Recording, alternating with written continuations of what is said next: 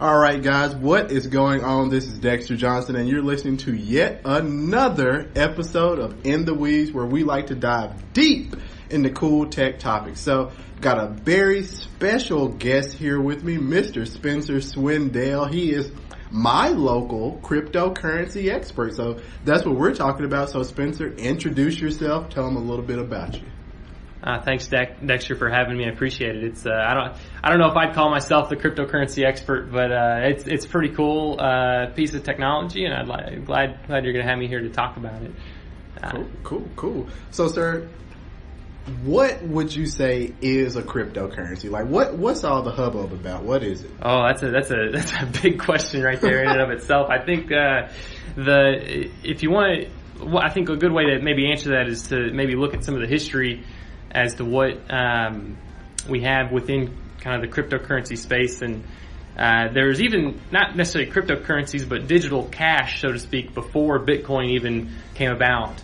Um, but they mostly kind of teetered out and they never caught, caught any steam. Bitcoin was really the big one, and it uh, started with a white paper uh, back in mm. 2009, uh, and it, it described um, basically a system that uh, one could be anonymous to a degree, but also allowed for peer-to-peer payments, uh, meaning that I don't need to go through a bank to send you money. Yes. Uh, or use somebody like a Visa or a Mastercard or a and PayPal. That's, that's, what people really like uh, about it. Yeah, uh, yeah, and that's uh, I guess really neat. But the way the way it sort of there, there's a, a, problem, a unique problem within that, and that is uh, kind of referred to as the double spending problem. And so I don't want to have. I've never heard yeah, it's, okay. it's one of those. Uh, you got to put a kind of a computer science aspect on it. Okay. And uh, and you have to. You'll say things like the double spending problem, or you know the the optimization, whatever, whatever. But double spending problems what we're talking about here. So the idea is that I have a, a, a coin for a cryptocurrency for some kind of currency, and I'm going to buy something with that. I'm going to spend it once, and then with that same coin by trickery of the way the system works, mm-hmm. I'm going to spend it again, and that thereby corrodes the value of the coin itself. But if everything is written to the ledger, I know I might be getting ahead of myself. Getting a little ahead of yourself. Yeah, but yeah, that doesn't make any sense to so, me. So that's well, that's the that's what this that's what you said the ledger. So that's talking about the blockchain. Yeah, uh, that's what that's attempting to solve. Is okay. double spending problem. So with the blockchain, you get a distributed ledger that can or that basically every transaction is recorded into this ledger. Uh, so you always know who has spent what on what. Right. Or sent, who has sent what amount to whoever else. Mm-hmm. Not necessarily the who as a person, but just the the address, so to speak, of this address sent this much Bitcoin or Ethereum or Litecoin or whatever cryptocurrency to this other address. Mm-hmm. Um, now the I guess to to to, to delve a little bit deeper into that it, to to explain blockchain just a little bit more. So we say it's a distributed uh, transactional ledger.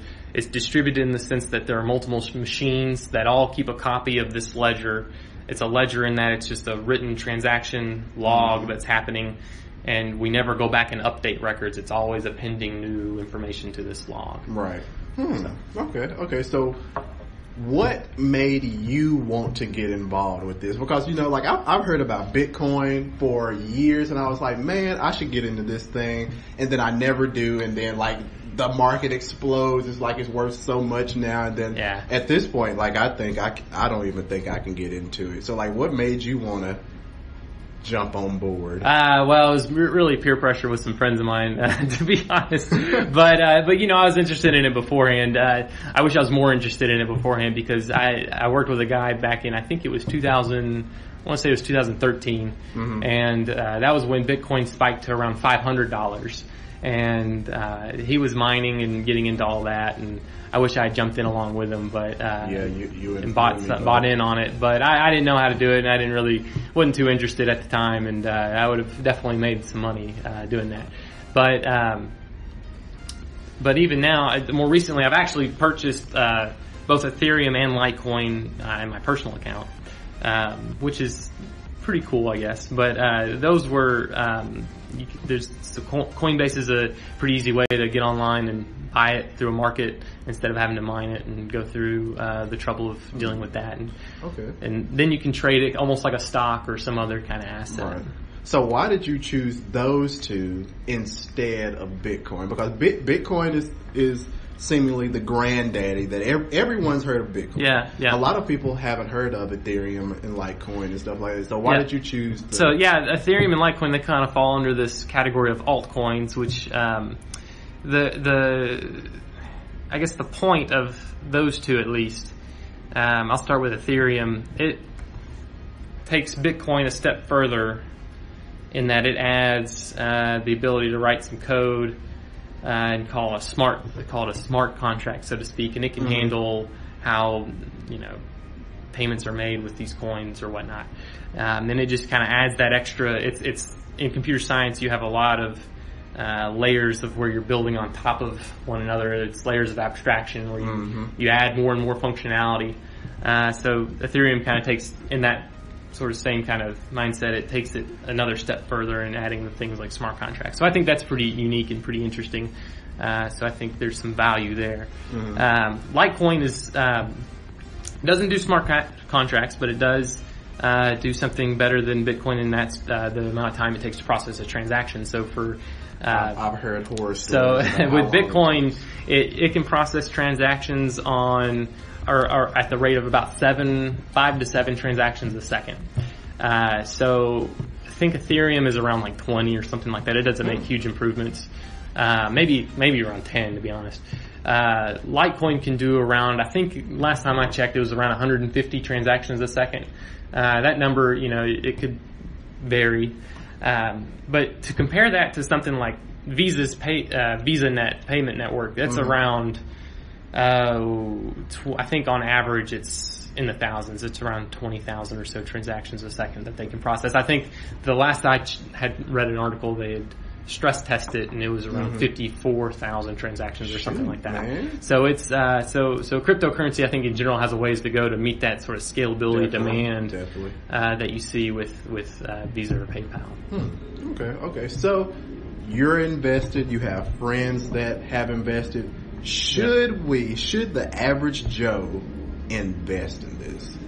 Because, like, like I said, I see it up one day, I Yep. see it down Yep, the next yep. day, and like it frightens the heck out of me. yeah, so you don't want to get into it unless you're willing to lose all the money that you have invested in it. uh, so if you're willing to part with you know, 20, you can you can buy any of these cryptocurrencies. You can buy them up to like eight decimal places, so you don't have to buy a whole coin. You can Mhm. buy a half of a coin, or a quarter of a coin, or point oh oh oh oh one of a coin. Mhm. Uh, so you can put in ten dollars worth and still you know be invested, so to speak. I like that. Uh, so if you're comfortable with losing ten dollars or hundred dollars, you know Mhm. you can jump in.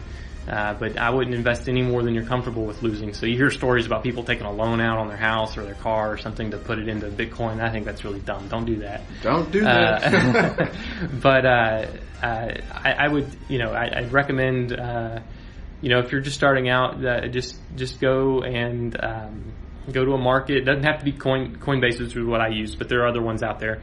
Um, that's the easiest way to jump in, put a little money in, and, and ride the wave of the market. Um, and then you know there there are people who uh, try to day trade it or trade it as the volatility goes up and down, Mhm. um, buying on the low points and trying to sell on the high high points. It's Mhm. uh, that's not my personal strategy. I think that's really hard to predict, and you have to put a lot of time and effort into it. Yeah. Uh, my strategy is more of just a buy and hold methodology, and uh, you see this as hodling. Uh, so hold on for dear life yeah. is the the phrase there. But um. We'll we'll just we'll we'll see. So I, I actually I bought in kind of at the peak of of uh, all this hype, and it's come down a little bit. And this past week, it's kind of come back up a little bit. So uh, we'll see what happens. You know, at the end of 2018, we'll see what happens at the end of 2020 and 20 maybe even 2030. Heck yeah. Um, so we'll we'll see what happens in the long. This is a long game, I think. Uh, so yeah, it's it's definitely don't put in more than you can afford to lose, and, um, you know be diversified also in your investments. Put it in stocks and other yes. um, yes. other other companies, and and really to to to take that a step further, um, I've actually done better. Two things.